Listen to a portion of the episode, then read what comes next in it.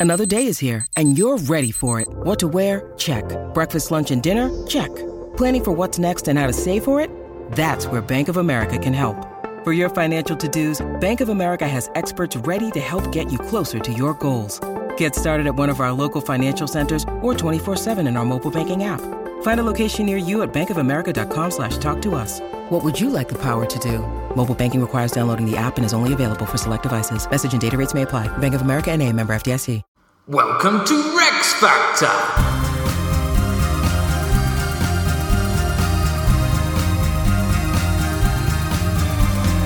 This week, Elizabeth Cromwell.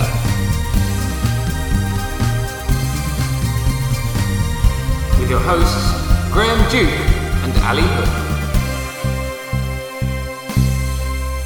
Hello, Hello. And welcome to Rex Factor reviewing all the Queen and Prince consorts of England from Elswith to Prince Philip. Follow us on Twitter or X and Instagram at RexFactorPod, email RexFactorPodcast at hotmail.com, and sign up for bonus content at patreon.com forward slash RexFactor. And it's an unusual one uh, for us today because we're not reviewing, in fact, a Queen or Prince consort. Uh, instead, we are reviewing Elizabeth Cromwell, the wife of Oliver Cromwell, and very specifically not a queen. It fits the um, arc, doesn't it? The timeline. We did Oliver Cromwell in the original series, Oh, yes. so we are mirroring So we should- what we yeah. did before. And uh, I'm guessing you would be like many who would probably know very little about Elizabeth Cromwell. True. Very true. Though I have been to her house. Ah, that's a bit rude. yeah, I know. She wasn't in. Um, but I had to wander around. It was just like she left it. Honestly, it's Mary Celeste.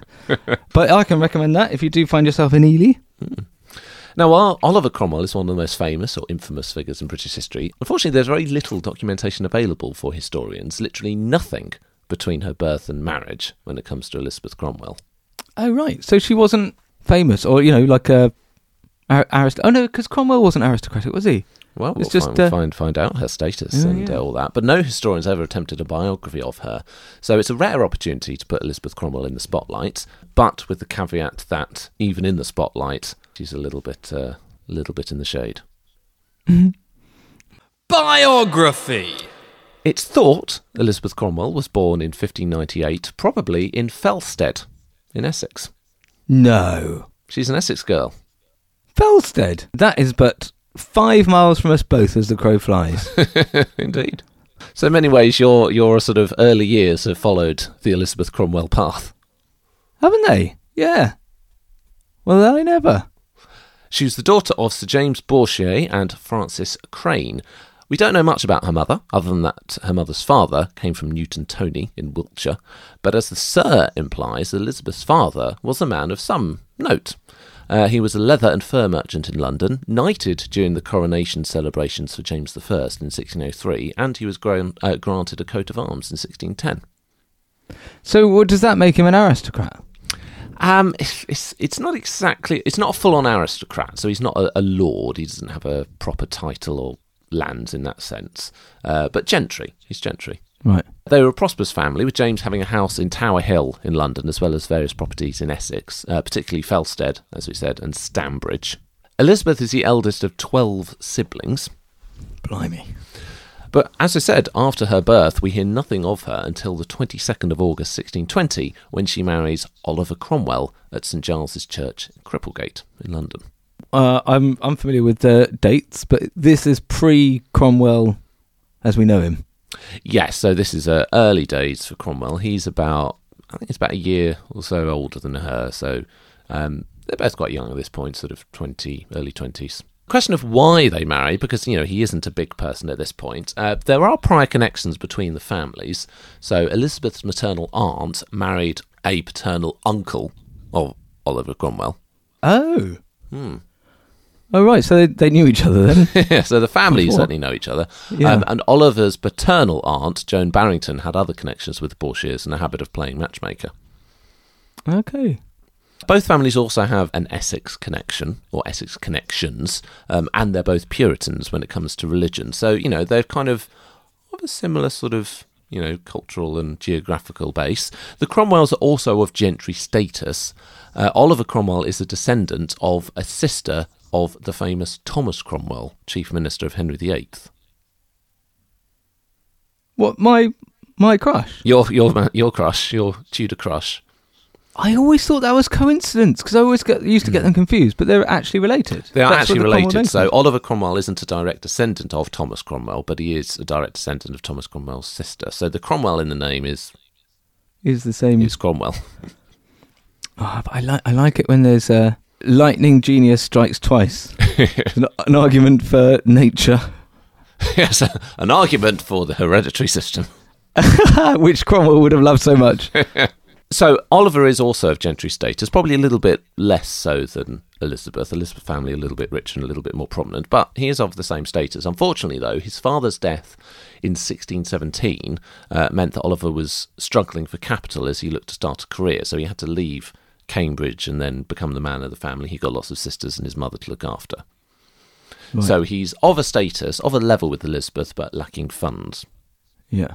So Oliver's marri- uh, Oliver's mother therefore sort of negotiates uh, the marriage to the eldest daughter, Elizabeth, of a wealthy merchant, connections in London Essex, a dowry of fifteen hundred pounds, much needed injection of cash, and off they go, start their life together.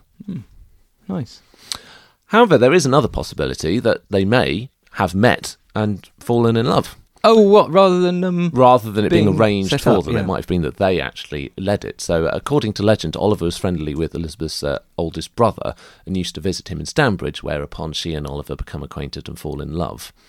And one historian has even speculated that the subsequent absence of the Bourchier family from Cromwell's life, so they really don't pop up any further in the story, might suggest this could even have been a bit of a whirlwind romance and that Elizabeth's father disapproved and then basically cuts ties with them. Is there a very soon baby?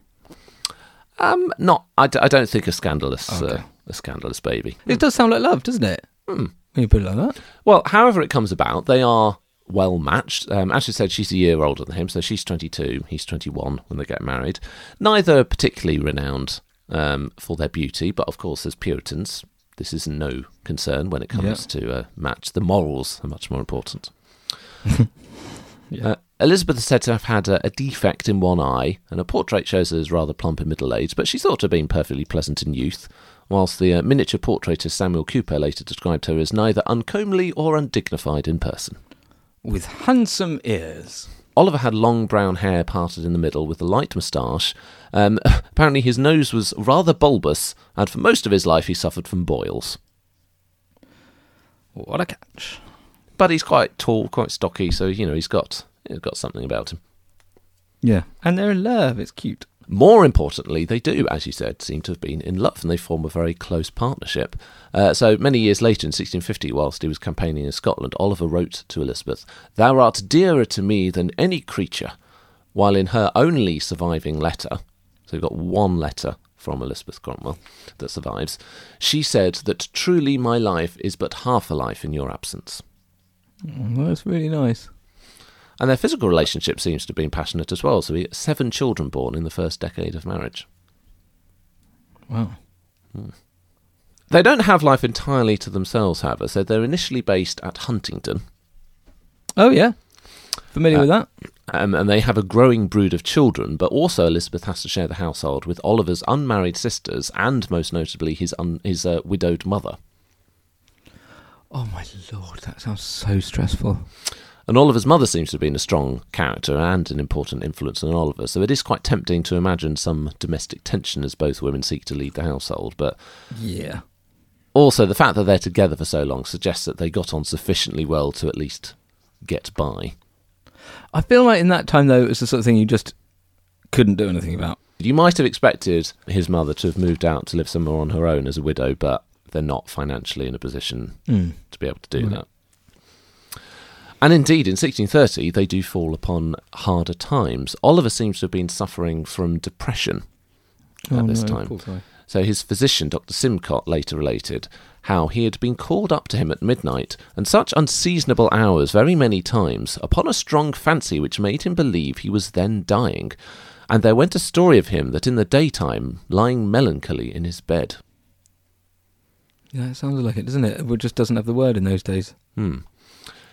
And this was made much worse in 1630 by a legal dispute in Huntingdon when uh, the king, Charles I, awarded a new charter um, to the town, but this led to a local sort of cabal making a bit of a power grab within the town council, and Oliver was excluded from it. So, as a result of this, he denounces the mayor and the misuse of the charter in language that was so disgraceful and unseemly that he was reported to the Privy Council for attacking a charter granted by the king. So he gets sent off to Privy Council, uh, is in custody for six days, brought before the council, and he is forced to issue an apology uh, apology to his enemies and given a fine. Oh, that's not what you want. A and he's cut out from obviously all the Yeah. lucrative stuff that he could have done with. I mean, so, I sort of feel like if you get taken to the Privy Council in those days and you're under in custody for six days, being told say sorry and have a fine, you'd break down in tears of joy, wouldn't you? You're like, oh yeah, fine, yeah, of course, of course. Fine, yeah, yeah.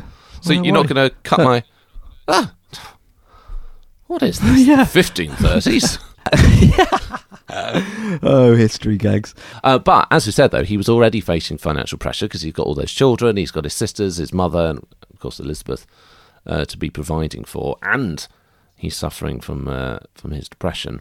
So in 1631, he sells up most of his properties in Huntingdon and moves the family to a farmstead in St Ives, Oh, right. and then Why recuses himself from public affairs for the next decade. And it's a major step down for all of them because they are now effectively yeoman farmers. Yeah. So he's So what? He's taken a. Yeah, he's willingly sort of taken that social step back so that he doesn't have the same financial pressures. Well, I'm not sure that it's that he's willingly done it to avoid the financial pressures so much as the financial pressures has enforced Yeah. him to. Yeah. You haven't got long to play this game in those days.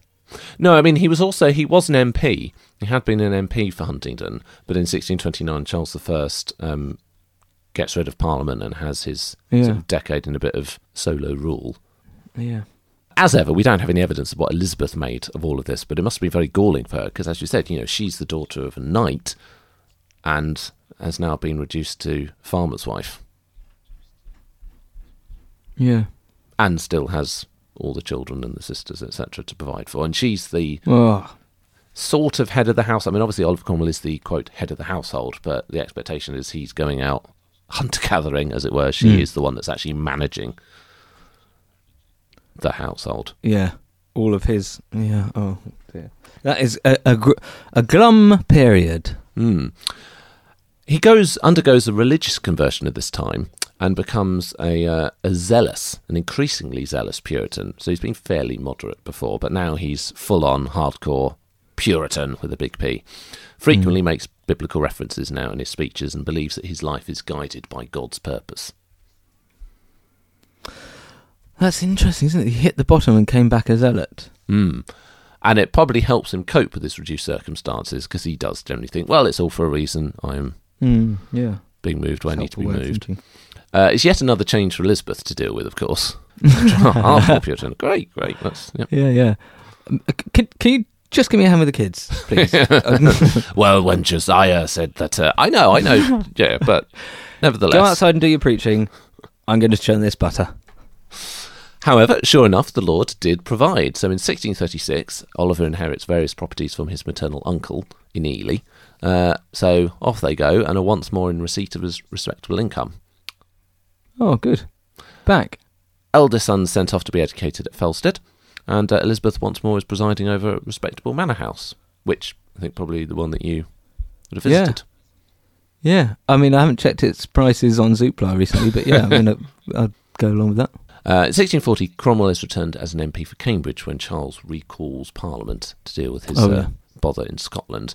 And Cromwell is part of the opposition to Charles I that pushes for reforms. And indeed, Cromwell's cousin is one of the five members that Charles tried and failed to arrest in 1642, which led to the Civil War. Oh, right. Mm. Oh, so he's right involved in the in the in the factions that are pushing all this. He's not involved, but also worth noting he's not one of the five members. He's not one of the leading figures at this point. He's sort of more assistant level at this stage of the proceedings. Reminds me of um, when Rishi Sunak was just uh, an advisor to the Chancellor so then became Chancellor. Suddenly, and, oh, oh, blimey, it's Prime Minister. There's a lot going on. now, Civil War comes along. We can only really infer Elizabeth's experience of the war from following Oliver's career and bits which will likely have had an impact on her. He was an increasingly senior figure, uh, particularly in the Eastern Association, uh, but scarce resources meant that it's quite some time before he actually receives any pay. What? Well, they don't have the For- money to pay him, so he has a wage, but they don't. They aren't Oh. actually able to pay it, and he even invests two thousand pounds of his own money to help raise troops to go and campaign in Ireland. Why? Surely that, that's what taxes are for. Why is he paying? Or is this so that he has civil, more this is the Civil War. Oh, of course. Yeah. Why don't we just raise taxes? Well, because we need the. oh yes, that's the Will you- point. Yes. Will you all stop fighting for a minute, please? I think. Now, as a good Puritan, Elizabeth is naturally frugal in how she manages the household, but you know she's providing for over ten people at this Blimey. stage. So even for her, no money is a near impossibility. Yeah. More Uh, money, do- more money. Well, exactly. So indeed, Oliver's mother still going, seventy-eight. Those death cap mushrooms haven't helped, do they? Uh, she wrote to a cousin saying, I wish there might be care to spare some monies for my son, who I fear been too long and much neglected. They're back in poverty. Well, not it's a different sort of thing where it's not that they've gone down a stage. It's not that they've gone down in status this time. It's just that, you know, it's a Isn't it? complicated thing. And obviously, Parliament at this point, you know, isn't the one with all the leaders of financial power. So it's difficult for them to get their hands on actual cash to pay everybody. So in February 1644, Oliver uh, gets to go home. So he gets to go back to Ely as a Lieutenant General. So he's second in command now of the Eastern Association. Oh, nice. What is this association? Um, it's just, you know, basically, literally just, I guess, the army for the east of England. oh, okay. Uh, still not receiving his pay um, initially, though, so he's on a very good wage, but he's not getting it. Yeah. Know that feeling. Uh, tragically, the eldest surviving son, also called Oliver, dies of smallpox at this time at the age of 21. So what he was was his name? Oliver. Oh, of course. I, di- Jr.. oh, I didn't know. So, And that's four years What- after their first son, Robert, had died at university. Okay, so Richard was third choice. Richard was third son, yeah. Third son, yeah, maybe not choice. Uh, thankfully, though, things do then uh, begin to improve. So in April of 1644, Oliver is finally getting his wages. Good. So he arranges for five pounds a week to go to Elizabeth, which should be enough to get by if she manages her spending carefully. Is that what he says? yeah. what about the other two thousand four hundred and ninety-five pounds? Ah, uh, Take this fiver and go and watch a Star War. uh, and the war is also going well uh, for the parliamentarians. Uh, Cromwell leads uh, cavalry to victory in the Battle of Marston Moor, which effectively seals northern England for Parliament. Uh, and in 1646, Charles I surrendered himself to the Scots, and Parliament now completely holds sway in England. At this point, with Charles gone and the war effectively over for a period, uh, Elizabeth and her family are then able to be reunited with Oliver again because they now move away from East Anglia completely and go to live on Drury Lane in London. Oh, right. Huge change for all of them, not least Oliver's mother, who is still going at 81 and probably had never even lived in Yorkshire before. yeah, so Yeah, when I said about you know living living with uh, the mother-in-law, she really does. she sticks she- around. Yeah, she's loving it. But what this means for Elizabeth now that she's in London is she has a ringside view of all of the unfurling events, uh, Oh. and particularly when Charles I uh, doesn't come to an agreement with the Scots, so they hand him over to Parliament, and Cromwell is now one of those negotiating, trying to find a settlement with the king. Because he's, meanwhile, he's going up and up and up in the world. He's going up and up in the world. Indeed, on one occasion, Elizabeth is actually introduced to Charles I. So they go to Hampton Court for an evening where Charles entertains uh, her um, and some of the other leading parliamentary figures and their wives. So Elizabeth does actually get to spend a pleasant evening at Hampton Court with Charles I. So this is a bit where it's all, what do we do with this? We've captured a king. No, no, no previous stuff to go on. Let's just carry on having banquets and then Yeah. okay. And so is he? Is he like a um, uh, an attraction for Elizabeth to go and see? Just put him up in the zoo. Not that, like not because it's important for her to meet him as a power player. It's just like look, look at this captured king. Come and have a look. No, because the, the assumption for a long time is that they will have to find a way of coming to terms with the king. People can't really imagine the king not being there. The entire system of government is based on there being a king. Yeah. So the assumption is Yeah. that they will find a way to Oh, okay. reform government with Charles as the king. So hmm. Oliver Cromwell is one of the leading figures now in Parliament and negotiating with the king. Therefore, one evening, In she comes. in comes Elizabeth and gets to gets gets to meet him. Well, lucky, lucky lady. Lucky, lucky Charles. Yes, now hopefully she doesn't get too attached to Charles because Cromwell ultimately decided that there won't be any peace whilst Charles is alive. So on January, in January 1649, Charles I is executed and England becomes a republic. Okay. How does she feel about this, do you think? We don't know, but she's a woman of a conservative upbringing. Her father had been knighted by Charles's father, of course. Oh, yeah.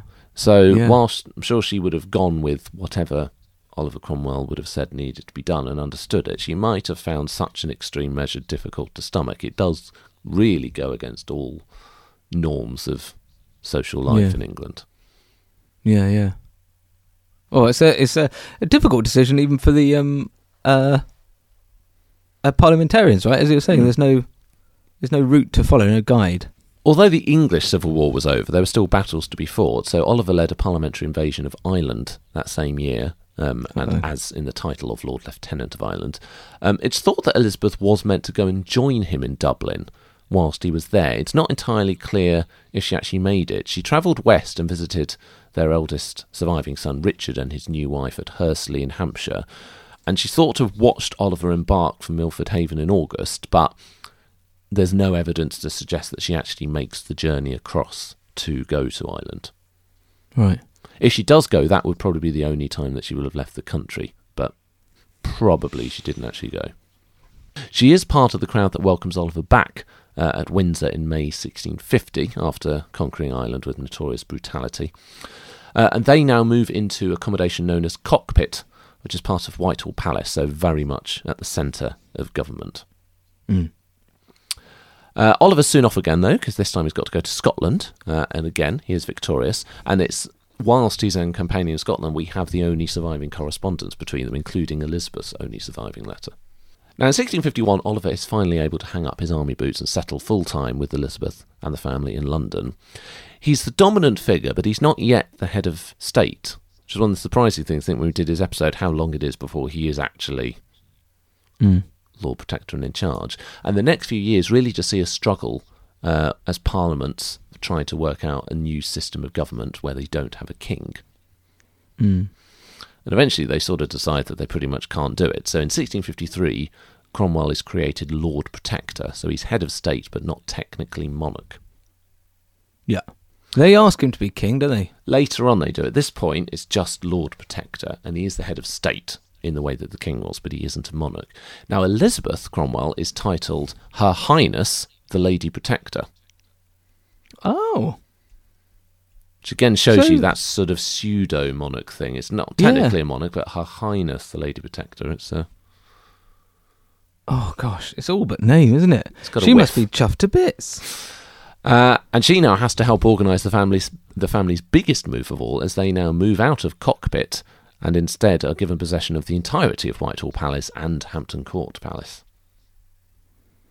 That's a step up from that farmstead, isn't it? Step up from the farmstead. Step up from when she was in Ely with household of ten and no pay coming in, Yeah. or indeed five pounds a week. Yeah. Yeah, yeah. Uh, both of those Wow. palaces require uh, extensive refurbishment because they've been sort of pretty much abandoned for the last decade. Uh, so, extensive refurbishment is required of the palaces, and Elizabeth is one who will oversee that. Many believe that she felt great unease at this new position in life. Hmm. Because again, you think of her conservative and puritanical upbringing, Her Highness the Lady Protector is not really what's been drilled into her as her station. Uh, and she's in the spotlight for the first time in her life now. So she does become the, the target of satirists, uh, royalists, obviously, uh, particularly. Um, they style her as Joan, which is a name associated with the lower classes. Oh. Didn't blooming ask for this. Well, no, exactly. Uh, now, the move to Whitehall in 1654 coincided with the death of Oliver's mother, finally, at the grand old age of 89. Wow. Yeah. Gosh, she she thought she was playing the game, didn't she? Hmm. That'd be an excellent longevity. Uh, a major loss for Oliver, but you know, having lived with her and frankly probably seen a lot more of her than Oliver for the last 34 years, Elizabeth must have felt the death keenly as well. Yeah, yeah, yeah. So, Elizabeth oversees the refurbishments of Whitehall and Hampton Court palaces. Um, Whitehall is where they're based during the week while Oliver's governing, and then they go off to Hampton Court for the weekends. Lovely. Her official portrait is done this time by uh, Robert Walker, which shows Elizabeth in almost regal attire. So she doesn't wear a crown, but she has a dress of black velvet, orange lining, pearl earrings, and necklace, and her pose and expression is pretty reminiscent of the previous Queen, Henrietta Maria. It's it's not, as I say, it's not a crown. It doesn't have any of the regalia of state, but equally, it's it's not completely separate Yeah. from royalty. It doesn't feel like she's stressing It wouldn't be out of place, would it, in Yeah. amongst other those portraits? Um, and indeed, as, as you were saying, Oliver is uh, then later petitioned to actually become king. Now, again, you want to know what does Elizabeth think? And of course, I will say, we don't know. He surely would have discussed it with her, Yeah. one assumes. It's not a stretch to think she might not have liked the idea of being queen. Obviously, the impact it has on her, the impact it will have on their family. Of course, it makes Richard the son the now the heir to the throne. Uh, obviously, the daughters become princesses. Seems like the daughters probably would have quite liked that. Actually, they do sort of conduct themselves a little bit like they are princesses. Um, Of course, as ever, her views are not recorded, but Oliver does refuse the crown. Oh. Do you think that was her? You could speculate. Um, Yeah. there are obvious negatives from his perspective as well, given that the whole raison d'etre for all of this. Yeah, so Oliver does refuse the crown, um, though in 1657 he's reinvested as Lord Protector in a much grander and more regal ceremony which utilises the coronation chair.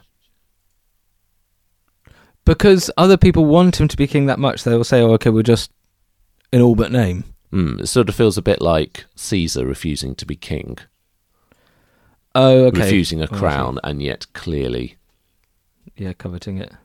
clearly is it. Um, Difference. So the ceremony's at Westminster Hall rather than Westminster Abbey. Hmm.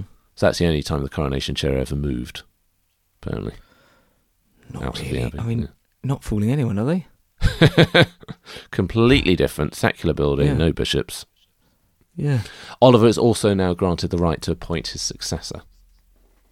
It is king, and she is queen. Hmm.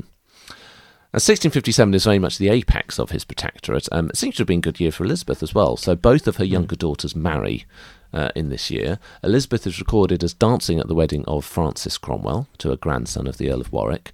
Um, and it's a surprisingly elaborate celebration with the band comprising 48 violins, which is double the number that Louis XIV employed in France. God, that's a bit, a bit elaborate for old commas. Hmm. Uh, and Mary's wedding, the other daughter's, even uh, is a more intimate affair, though the celebrations still feature uh, a masque written by the famed poet Andrew Marvell. Yeah. So lovely times in 1657, but the following year it's an end to the good times. First, they suffer the loss of a granddaughter to whom they've been close. In August, their favourite daughter, uh, Betty, dies. And the family physician wrote to their son Henry that I never saw two parents so affected or more than my Lord Protector and Her Highness. Yeah, it wasn't really usual to care that much about your children. And Oliver's grief sped a decline in his own physical health. Um, he's suffering from kidney stones and then is laid low by a bout of malarial fever. Gosh. Now, he has been prone to bouts of ill health over the years, and, and in bed, told Elizabeth, I tell you, I shall not die this hour. I'm sure on it. This time, however, he was not to recover, and he dies on the 3rd of September 1658, holding Elizabeth's hand. Oh. Well, he was right, though, wasn't he? Didn't die that hour. not this hour. No, but uh, probably before bedtime now. I was very, very specific what I said. As ever, we have got no direct recording of how this affected Elizabeth, but one imagines all of these losses would have been devastating in the space of three months as a granddaughter, daughter, and husband of 38 years. oh. How old is she? 60. Now, as I said, Oliver had the right to uh, nominate his successor, so of course he is succeeded as Lord Protector by his son, Richard Cromwell. Mm. And the government is keen to ensure that generous provision is made for Her Highness Dowager, i.e., Oh. Elizabeth. So, So- she, she's actually notable because she's had two positions that no one else has ever had. Mm, yeah. And uh, yeah. Uh, and she is to live at St James's Palace and receives uh, will receive a one-off payment of twenty thousand pounds as well as an annual pension of twenty thousand pounds. Wow. Mm. Gosh. Yeah.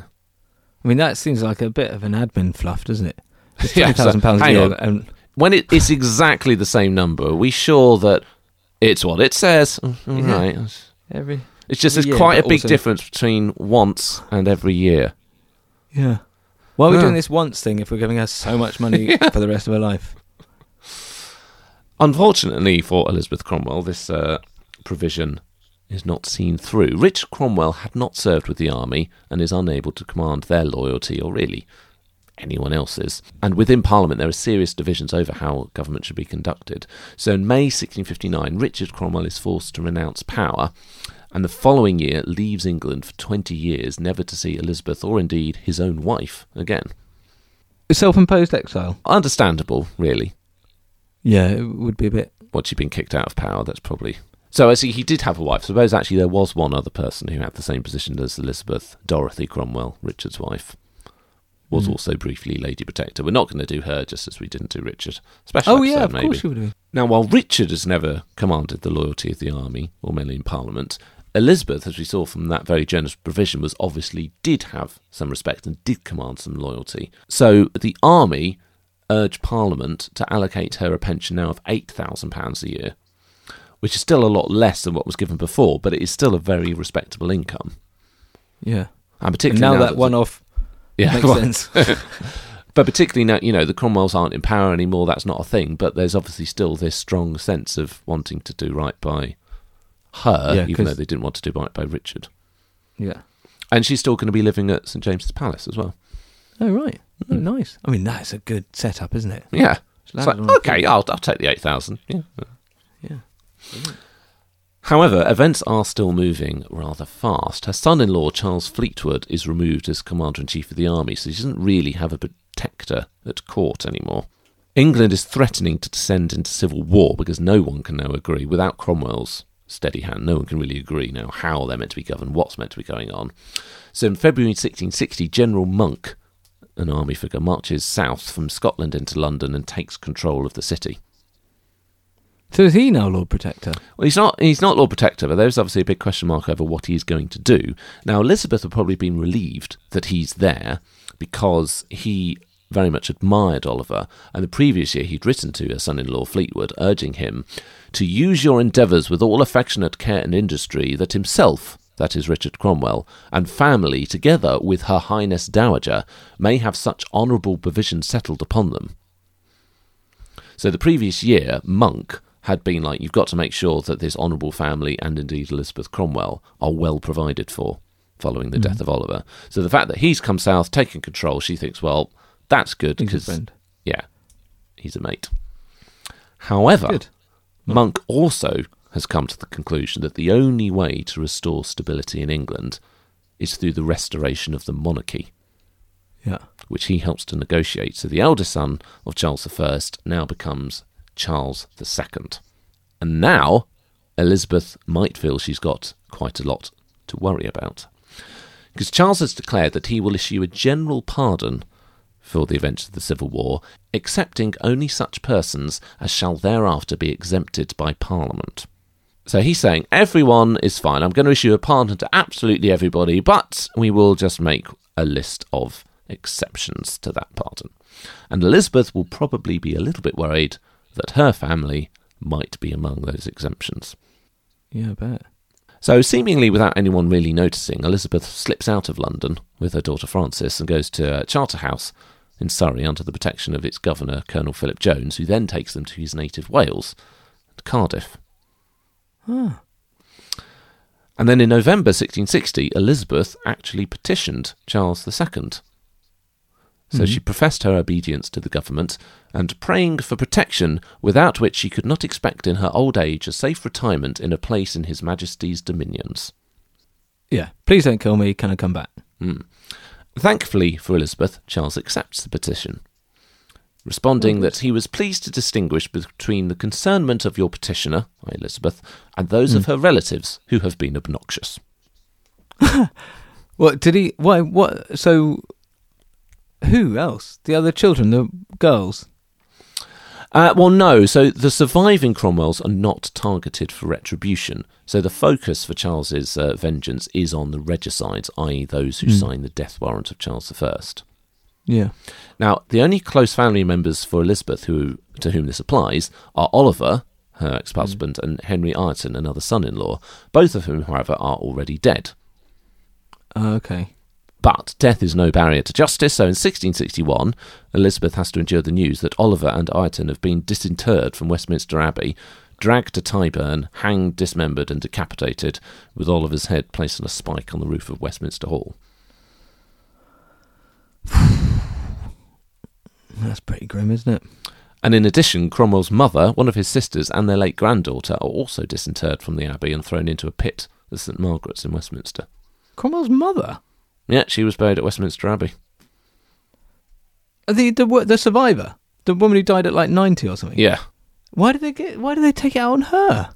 Well, I guess they just decided none of the Cromwells should be uh, should be there. Although weirdly, they do leave the door to Betty. That's actually, but it sounds like a crowd that's just got got a bit carried away. Hmm. Now, thankfully, Elizabeth probably never sees this spectacle. She lays low in Wales and then retires to live with her son-in-law, so the widow of daughter Betty, John Claypole, in Northborough Manor, which is near Peterborough. So she probably never goes back to London. Oh, Peterborough, that's nice. So she's in her old haunt. Uh, she suffers the occasional struggle with creditors, um, and her own health now goes into decline, as described by her daughter Mary. My poor mother is so affecting a spectacle, so I scarce know what to write.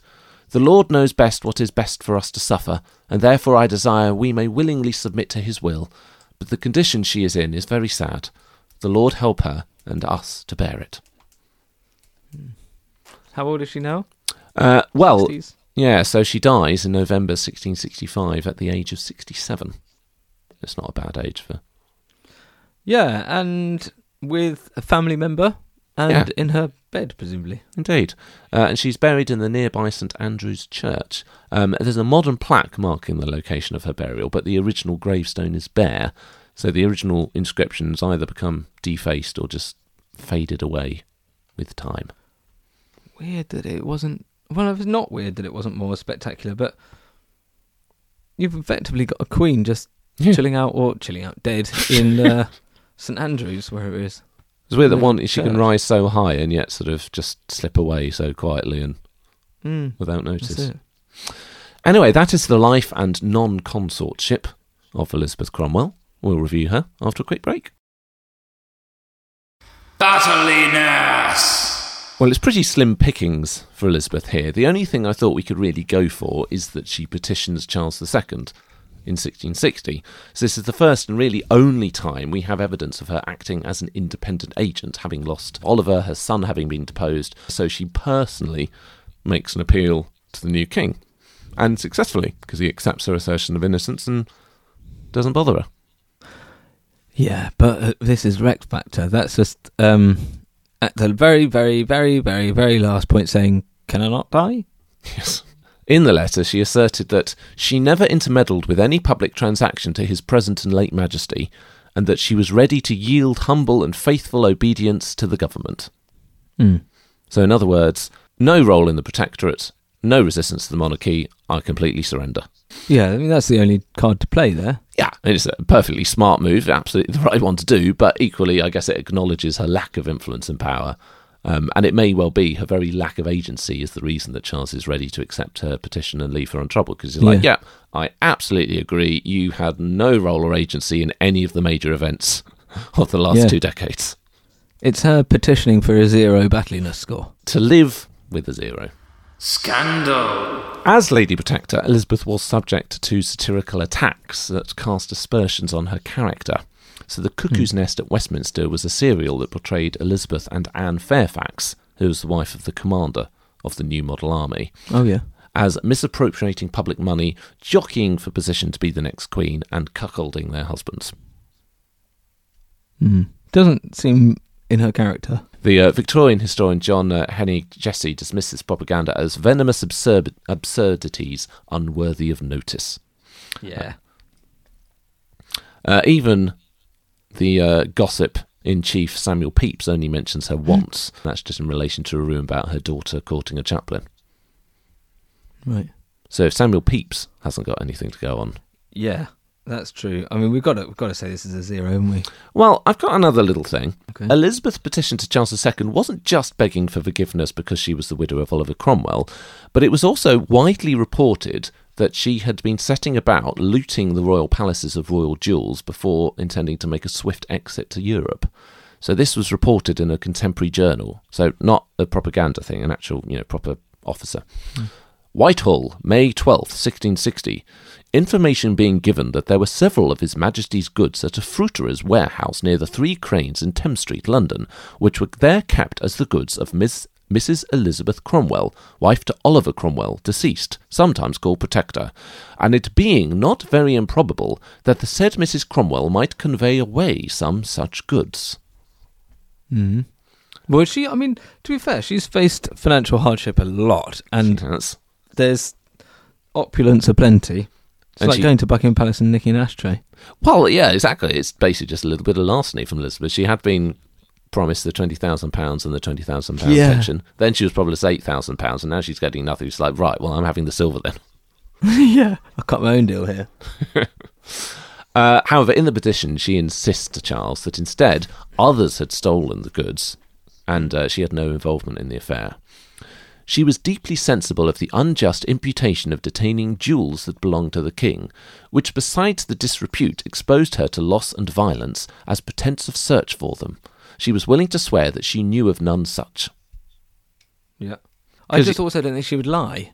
Yeah, and also got to remember this time we said how she doesn't really have a protector at this point, so she's Hmm. isolated and vulnerable. It maybe does seem more likely that other people will take advantage of her and just think, right, it's just this old old woman that no one's really interested in, and she's going to get Hmm. kicked out. No one's going to be upset if we steal from Oliver Cromwell's widow. Let's just say it's that. Yeah.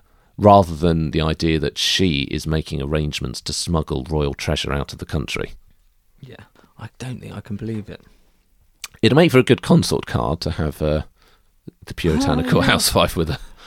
Yeah, with the, uh, swag bag. but uh, I'm not sure it's likely.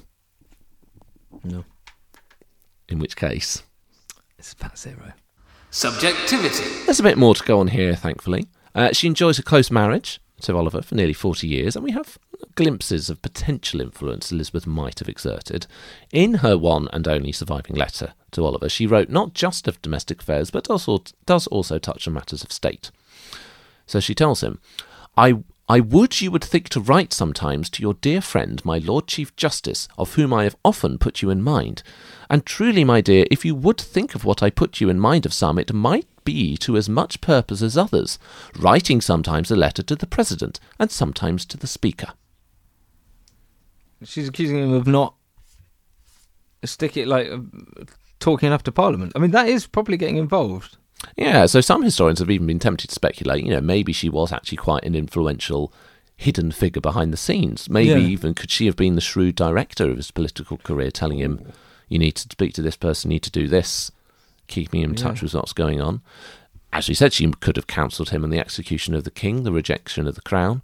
John Lilburne, pamphleteer, uh, accused her of disposing of military appointments during Cromwell's generalship, which also implies some Yeah. influence. Ultimately, of course, as I said, we don't know. We don't actually have any evidence of it beyond hints of it here. But it's not a stretch to think she would have been an important confidant, an important part of Oliver's story. Absolutely. I mean, she, they would have spoken, but I don't think she was a power player. If you think that's the only surviving letter we had, that suggests that perhaps it's not, probably wasn't an unusual thing that she said you need to be talking to this person and need to be doing that. It does imply that she knows what's going on, that she is in connect, she has a connection to these people, that she Hmm. is part of conversations in some way. Mm. There's a legend that Elizabeth interceded with Oliver, begging him to spare the life of Charles I. And there's even quite a, famous a painting, a Victorian painting, uh, showing this of Elizabeth and her daughter surrounding Cromwell, begging for the life of the king. Um, and interesting, this would show her very much in the mould of a traditional consort. Uh, you know, it- off, urging softness, Oh, yeah. clemency from the monarch. Mm. Uh, we also know that Lady Fairfax approached her, asking her for her to intercede with Oliver when uh, he was angry that Fairfax's daughter had married the Duke of Buckingham. So it does seem logical that Elizabeth would be sought out for intercession, as were Queen Yeah. consorts before her. Um, unfortunately, other than these two incidents, there's no evidence of this occurring, and indeed the Charles I legend is perhaps rather suspiciously, uh, rather suspiciously a seemingly Victorian legend. So that probably didn't happen, or certainly not in the way that it's portrayed. She may have argued against it, but even if she did petition Oliver to spare his life, obviously wasn't successful. Yeah, true. I mean, I'm tempted to give a one. I got a bit more for you. Got a bit more for you. Oh, right, okay. you, know, you might build on that one. As Lady Protector, she did have a bit of a public role to play. She had her own table at official receptions and dinners, so she helped to entertain the wives of councillors and foreign dignitaries, including hosting the Dutch ambassador just two weeks after moving into Whitehall uh, to mark the signing of a peace treaty.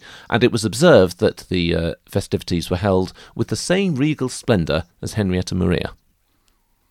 Oh yeah.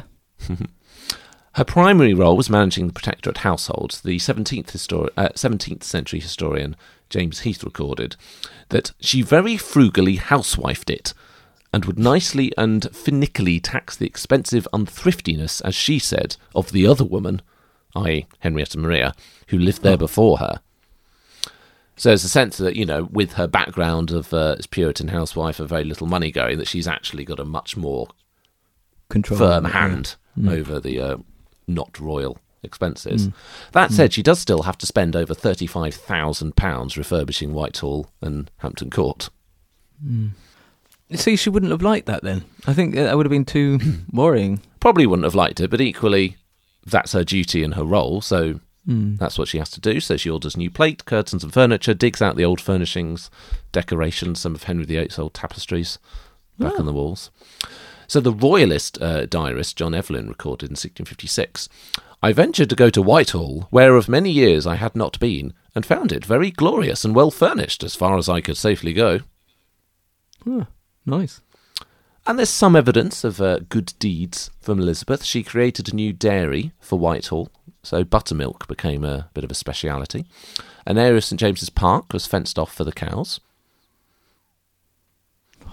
I mean, this is scraping the barrel, isn't it? When you say she's put a fence up for some cows. Uh, they ate high quality produce, but seldom fanciful. Nothing goes to waste, so Elizabeth arranged that any leftover food would be sent to St Margaret and St Martin in the Field to be distributed to the poor. Good. Uh, and she also employed six daughters of impoverished Puritan ministers to work in her own apartments to produce needlework.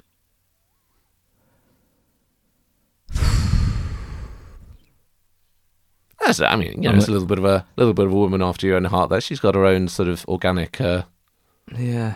thing going on yeah. there. No waste. No, my, my, the needle hasn't moved off one. The overriding pressure, obviously, is the lack of a formalised role. So, unlike the Lord Protector, the Lady Protector has no defined constitutional role. It's just, there's nothing said of what she is meant to do or not do. It's just not recorded. It's not thought that she attended either of the ceremonies which invest Oliver as Lord Protector, and actually, generally, she's absent from state occasions. Uh, so Emily Kaiser has suggested that this may demonstrate that early modern republicanism and humanist ideas of citizenship had no emancipatory effects upon women. Oh, right, yeah. Imagine so. It's also possible it was an, a deliberate omission in terms of Cromwell, Oliver Cromwell and the parliamentarians, because as we saw last time, the Queen, Henrietta Maria, was very controversial and seen as Yeah. one of the causes of the Civil War. So it might have been a very deliberate choice not to use the wife or family of Oliver Cromwell as symbols of state power. Okay, that whole um, you got to be careful of women thing again. Yeah, so exactly she- what men do. So the very lack of evidence for Elizabeth's life and role then could be a political statement of the new regime. It's not royalty, it's not a dynasty, she's a domestic wife and not part of government, so don't need to record anything for posterity because that's not important. Yeah, I see. which I suppose in her defence might mean that, say, actually, maybe she was important. It was just political not to record anything that she did. But equally, it meant that she was legally not important. yeah. Whichever way you you uh, whichever way you flip the coin, it's still got the other side of the face on this, isn't it? Yeah. They're trying to they're trying to show both sides at the same time. Mm. While much of the propaganda against Elizabeth is sort of extreme and of dubious veracity, some criticisms do ring a little bit more true. So, royalists claim she was unable to transition from humble housewife to pseudo queen. Uh, and in the pamphlet, The Court and Kitchen of Elizabeth Cromwell, it claimed, Much ado had she at first to raise her mind and deportment to this sovereign grandeur, and very difficult it was for her to lay aside those impertinent meannesses of her private fortune. She could not comport with her present condition, nor forget the common converse and affairs of life, but like some kitchen maid, preferred by the lust of some rich and noble dotard, was ashamed of her sudden and gaudy bravery. Yeah, I mean that, I mean that is riven with um, Snobbery. snobbery and uh, chauvinism, but I sort of get that opinion of her as well. Yeah, it's not entirely accurate in the sense of she had to spend a lot of money refurbishing the palaces and apparently does it pretty well, but it does feel plausible that she doesn't really feel at ease Yeah, in this regal position. It doesn't seem to go with what very little we do have to go on with her. This doesn't seem to fit. no, it's um, I'm Kevin McCloud here, and we're at uh, uh, uh, Whitehall. And here we've got Elizabeth Cromwell, who is going to project manage and uh, deliver this project all on time and on budget. How are you, Elizabeth? I'm fine. I'm having a lovely, lovely time. Is one of the- and then it's six months later, Kevin visits again, and she's having a breakdown in a caravan. Edward Ludlow, a parliamentarian who knew her, stated that she was far from gratified when forced to move from cockpit to Whitehall. So this is before becoming Lady Protector. Um, and so it's not hard to believe that she did bring her experience of frugal household management to court, and this would have been looked down on by those expecting just frivolity and excess. But, of course, in her defence, this was very much the tone of the whole protectorate regime. That's the point. Yeah, yeah, that is. But also, does she ever really settle into being virtual queen? Possibly No. not. Well, it's difficult. It's, it's asking someone who doesn't want to play the part to do it without any lines. Yeah. I mean, I feel sorry for her, but it's not going to score her well. Uh, one. I guess also there's the the amount of the loyalty the army showed towards her after Oliver's death as well. Even after Richard's fall. I mean, you could say maybe that's loyalty to Oliver, and they Loyalty feel Oliver, it. yeah. But still, you know, that also implies that there's a sense that she is seen as having done the role well throughout this time. She'll have been known to all these people. Hmm. So that suggests she commands a certain amount of loyalty. I'm gonna I'm gonna give her a two. Okay. Three. That sounds about right. Longevity. So we're going to follow what we said for Oliver Cromwell in terms of all of this. So it's not just from the fall of Charles I; it's the actual protector mm. route. So Elizabeth is Lady Protector from the 16th of December 1653 to the 3rd of September 1658. So a reign, in inverted commas, mm. four years and eight months, which is 4.67 years. However, bad worse. well, Oh. She is also the mother of the ah. Lord Protector from the 3rd of September 1658 to the 25th of May 1659, a reign of hmm. eight months, so 0.67 years, which gives her a total there of 5.34 years, though only half marks for the less than a year as mother, so that takes her to 5.01 years, which equates to a score of 5.5, which is the 41st best overall. I mean, it's not awful, but it is awful. Dynasty, not the program. Elizabeth has five children who survive Oliver Cromwell, Mm-hmm. which gives her a score of 15, Oh, that is good. joint 10th. Wow. I mean, she did spend a good 10 years plopping them out. Uh, they actually had nine children together, with four predeceasing Oliver, including Betty, who died just a month before Oliver, so very nearly six surviving children. 15 for Dynasty, uh, which is more points than she got for the previous factors put together. so that gives her a total score of 23.5 which will place her in 37th place, uh, just above Berengaria of Navarre and just below uh, Joan of Navarre. Nice. Navarrese sandwich. What's the contents of a Navarrese sandwich? Elizabeth Cromwell. Indeed. Oh, I'll always remember that now. Oh, Ah. no, but they don't follow each other. Oh, no, now I'm going to think that Elizabeth of Navarre was after Elizabeth Cromwell. Yeah, or indeed that there was an Elizabeth of Navarre. Who's the top bit of bread then? Uh, there's Joan of Navarre. Ah, that's even more confusing because they used to call her Joan in, the, in the satire. So, oh, I think I've I think I've just made one of those um, false circuits in my head that's going to just stick there forever. Mm. Though I do now think that somebody should be doing a consort card for uh, us of Elizabeth Cromwell with the bag of swag in a sandwich that looks In a sandwich, somehow. a Cromwell sandwich, yeah. Oh, imagine how good a Navarrese sandwich would be. I mean, I could have come back from the Pyrenees saying, "I've just had the most amazing Navarrese sandwich." You know? what they put in that, I don't know what it was. It was delicious. Bit East Anglian in the. yeah, yeah, a bit sort of eely, like sort of freshwater fish. Anyway, it's not all about the score or the sandwich. Does she have that certain something, that lasting legacy, the great achievement and star quality that we call. Rex Factor! It's a hard sell. I think Go on then. say. Uh, she's an important part of Oliver Cromwell's life. Yeah, inspired obviously loyalty in him and his officers.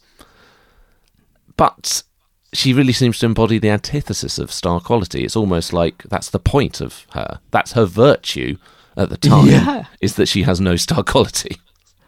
it was the same with Cromwell, wasn't it? That we we said um, we didn't give it to him and he would have been pleased, or something along those lines. But it, she can't. She almost can't. Aside from the fact that she wasn't Rexy, Hmm. she couldn't have got it because her whole role was to be that of not queen, Yeah. Um, but also being queen. mm. So yeah, it's hard to really think of any greatness or legacy at all that she really leaves to history. Wow, might have that grass on the would have been a bit more fertilised from the cows. Yeah. It's a bit damning, isn't it? Her legacy to history is literal cow manure. So I fear, therefore, that must be a no. I yeah, it is a no, and she's uh, I I think she was an incredible woman to have put up with what she did and go through what she did, Mm. uh, and I think she navigated that by being totally unrexy. so well done.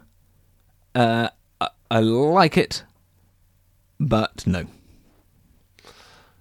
And she did get a better subjectivity score than Henrietta Maria last time, so, you know, at least she got some wic- victories. Correspondence Corner. Anyway, that's it. Elizabeth Cromwell does not have the Rex factor. Let us know what you thought about her. As you said, find us on Twitter, uh, i- X, and Instagram at Rex Factor Pod. Email rexfactorpodcast at hotmail.com, and please do get us a hashtag consort card for Elizabeth Cromwell and that swaggy Navarrese sandwich. Yeah. If you'd like to support the podcast, be sure to subscribe uh, on whatever podcast provider you use, donate monthly, and join the Privy Council where you will have access to over 200 bonus episodes at patreon.com forward slash Rex Factor. And we have some new Privy Councillors to welcome to the fold. Bueno Excellent, Judy Harding, Eric Nicholson, Louise Noonan, Abby Hart, Jennifer George, Amy Muggleston, Jodie Nell, Hannah Ponsford, Alison Briggs, Sarah Lincoln, Wendy Frenger, Victoria Holland, Valerie Gotaski, Brandon Bender, Dan Schilling, Sea Dragon, Kate Chung, Jen Barnard, Simon and Jess, Christy McKenna, Michelle Goldenpenny, Tyler Thomas, Lauren Baker, and Patrick Moody. Moody to the rescue. Welcome one and all, and be sure to link to our Discord for chatty chatty chats. So the uh, the Moody one there was a special request from Patrick because he wanted his name done in the style of Sir Walter Manny. Oh right, yeah, Moody. So that is all from us today. Next time we will be back with Queen's Proper and Catherine of Braganza, Queen Consort to Charles II. Taking the role as one slice of Navarrese sandwich. See you next time.